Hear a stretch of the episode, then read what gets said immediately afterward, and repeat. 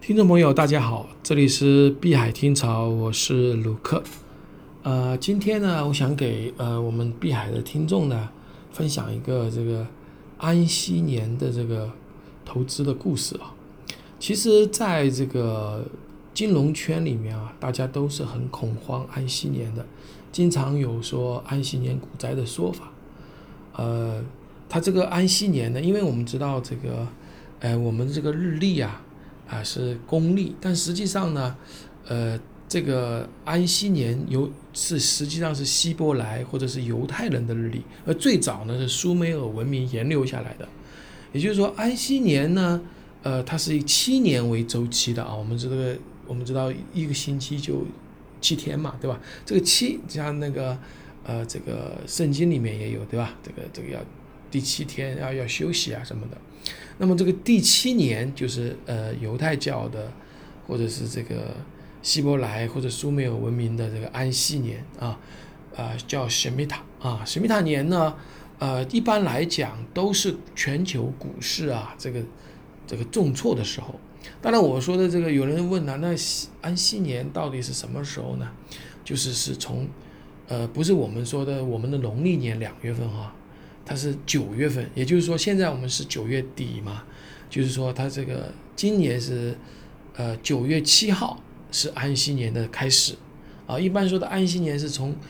某一年的九月到呃这个这个这个呃一年后的九月，比如说历史上就有一些啊这个今年是二零二一年嘛，就是从九月七号啊的第一天开始，要到二零。二二年的九月份，那这就这这就就完整了啊！这就是一个完整的这个安息年。那么这个历史上呢，有几个安息年是大家呃比较这个呃，就相对来讲啊，就是比较这个灾难性的年代啊，灾难性的年代。比如说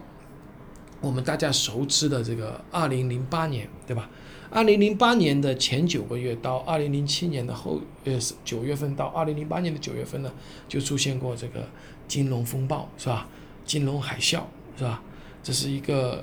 一个很大的一个事件。那么二零零零年到二零零一年呢，啊，这个也发生过很大的事情，比如说呃股票的崩盘，对吧？就是九幺幺，就是二零零一年的九月。是吧？那么二零零年我们说是那个 IT 泡沫是吧？那个崩盘。那么再往前面算呢，其实，在呃，我们从二零二一年往后我们都不知道嘛，就是刚刚开始。但是呢，我们知道二零二一二零二一年九月七号，就是这个月的九月七号，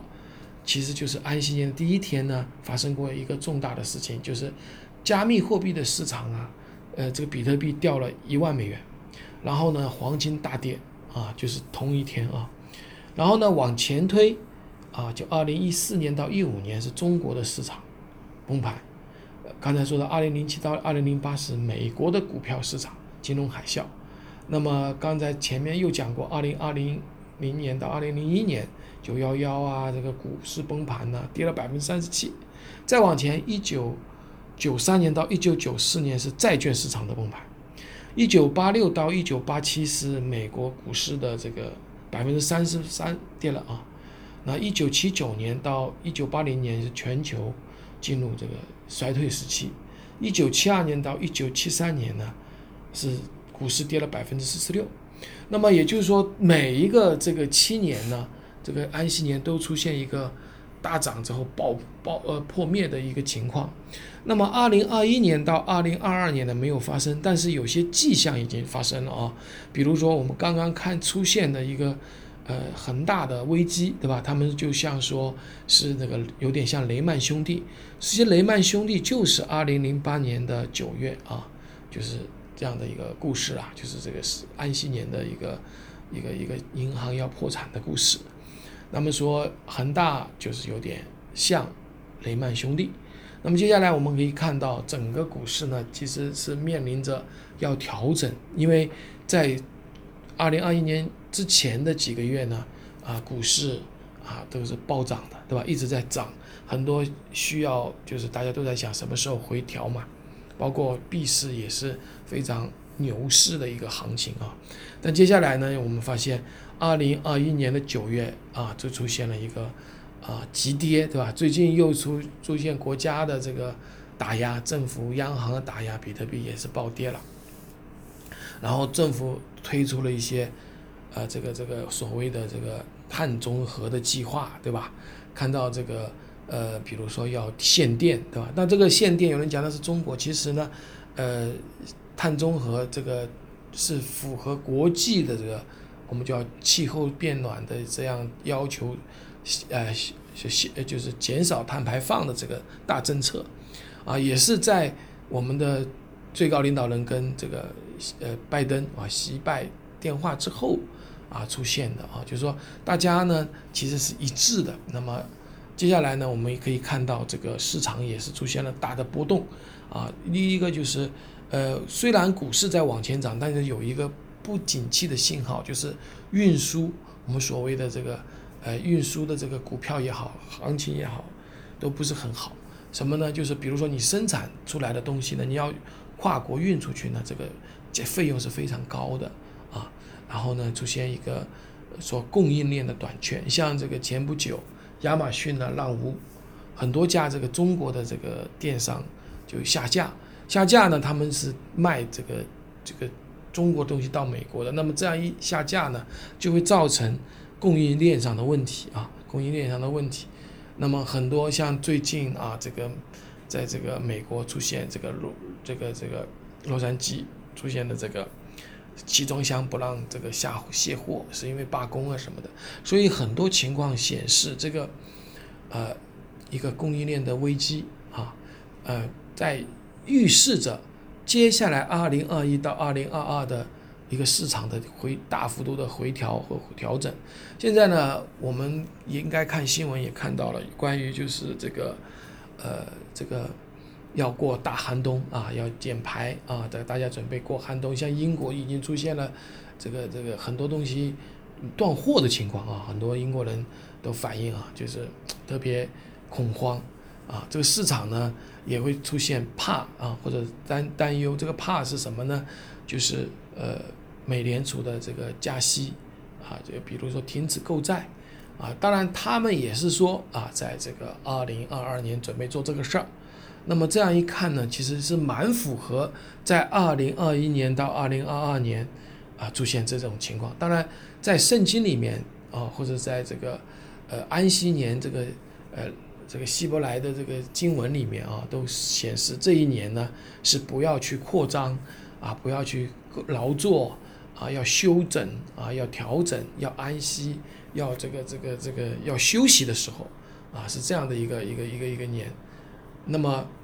这个符合这个犹太人的这个或者希伯来文明的一个特点啊啊，他们是希望在这一年呢尽量的不要这个做过多的投资。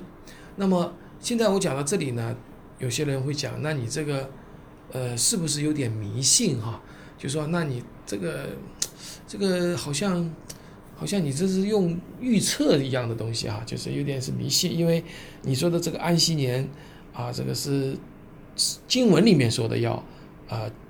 调整啊，要减少出售处理啊，要这个尽量的这个不不劳作啊。其实呢，我觉得。呃，有一个很大的现象，我不知道大家知道吗？就是我刚才讲到九月七号安息年的第一天出现币市大跌，我觉得肯定是人为的一个操纵。那么金融圈里面这个七年一个周期这样的产生呢，其实我认为呢是跟犹太人有关的，啊，犹太人或者是说啊这个坚信犹太教的这帮人，我们知道世界上最富的这些人呢都是犹太人，或者说他们掌控了这个。呃，美联储啊，或者说掌控了一些大的这个资本，啊，他们可能在后面呢起到一定的作用，啊，影响到这个市场。他们有一些我们叫做 agenda，他们的一个一议事日程，或者他们的一些构想未来的世界。比如说他们的构想就是一个，啊，比如说就是减少碳排放，对吧？呃，防止气候变暖，啊，就是全世界啊都在减排，啊，这个我觉得是他们的一个主轴。啊，主轴文化，啊，这个是他们一个 agenda。第二个就是我认为是呃在金融界的一个垄断和计划啊，比如说呃调整利率啊啊这个这个这个印钱呐，这个嗯购债呀，它其实呢是一种呃我认为是一种操纵。比如说每一次危机的时候，他们都出现了，他们就出来啊，就是要去呃买那些不良资产，收购那些不良资产，甚至我们知道有一个集团机构叫理财机构叫黑石，叫 BlackRock，那它购并了呃购购了大量的收购了大量的美国股市的资产啊，包括这个啊这个。就是美股啊，其他国家都有啊。就是他，他把这个公司都几乎操控在自己手里，而这在背后呢，我认为有一点暗黑的力量啊，就是所谓的人们经常讲的叫 deep state，就是我们叫暗黑力量。他们其实是印钱的啊，他们其实是可以在这个金融市场能够左右市场变化的。也就是说，如果他要市场上出现大幅波动，或者他们抛售什么资产。就会出现这个市场的一个剧烈的波动啊，甚至影响到其他行业。比如说我刚才说的这个供应链的问题啊，供应链的问题，比如亚马逊下架了那么多商中国的商家，我觉得背后有可能，因为亚马逊操控的背后可能有黑石或者其他的金融黑手，是吧？他们可能有这个呃这个所谓的要求啊，严格的执行了，比如说不让刷单，其实这是一个借口。那借这个机会呢，造成了这个供应链的紧张啊，供应链的紧张，造成这个市场的一种不安的情绪啊。他们是完全可以通过，甚至可以通过媒体。我们知道，这个这些人这些暗黑的力量呢，其实也充斥着这个世界上的各种媒体啊，比如说我们所谓的这个路透社啊，比如说这个 CNN 啊，这个 CNBC，其实他们的声音都在里面啊啊，他们几乎是一个声音。所以说，不管是呃，这个实际的影响啊，啊，还有这个媒体的影响，还有金融资本的操作，他们其实是可以按照呃他们的这个所谓遵循的那个七年的这个安息年的规律去操纵的。也就是说，如果他们操纵的情况下，那么今年就是现在的安息年，从二零二一年的九月到明年二零二二年的九月这段时间。其实这个市场是可能对投资者来说是比较不安全的啊，是比较不安全的情况。那么现在我们已经看到了这样的情况，而且在第一天九月七号第一天，黄金也在大跌，呃，这个这个比特币掉了一万美元，一天掉一万美元，我相信肯定有他们的这样的一个一个势力在里面影响啊。那么当然对不对我也不知道，反正我相信大家关注这个相关的这个资讯。就会慢慢去见证这样的一个情况，看是不是我说的二零二一年到二零二二年这个安息年是不是市场的一个熊市，或者是是一个比较充满危险的日子。好，今天呢，呃，我就分享到这里啊，谢谢大家的收听。